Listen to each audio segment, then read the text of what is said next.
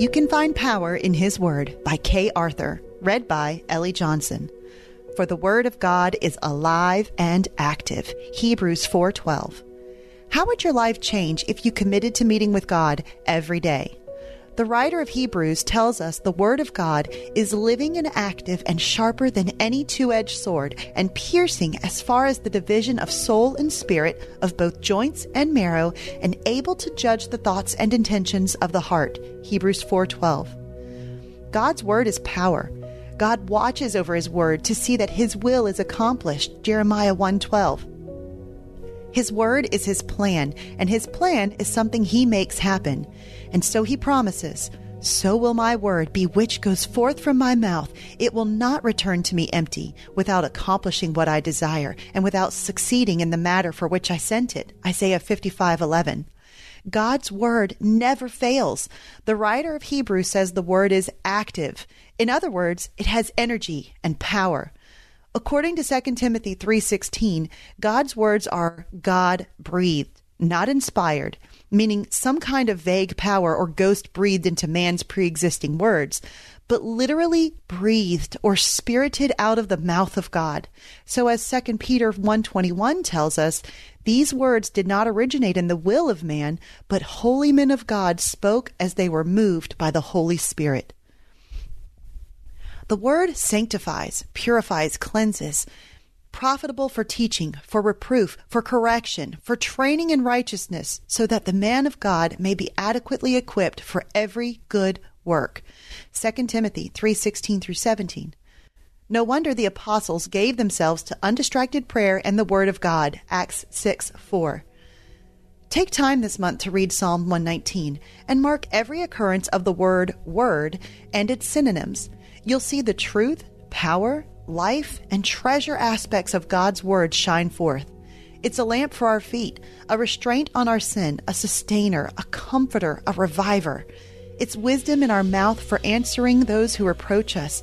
Just think, beloved, what would happen if we breathed the Word, lived it, and proclaimed it when we were jostled, stabbed, or shot at by the world? It would make a lasting difference. Do you believe the Word of God is living and active?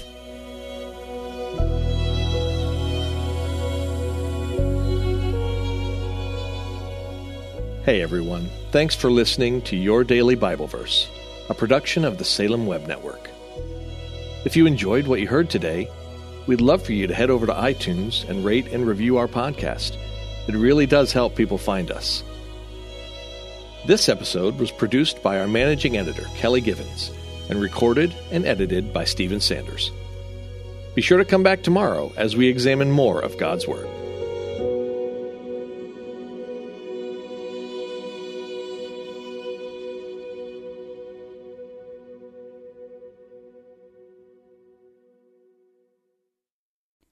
Christmas. For most kids, it's the most joyful time of the year. But this Christmas, 1.5 million children will spend the holiday separated from a parent because their mom or dad is behind bars.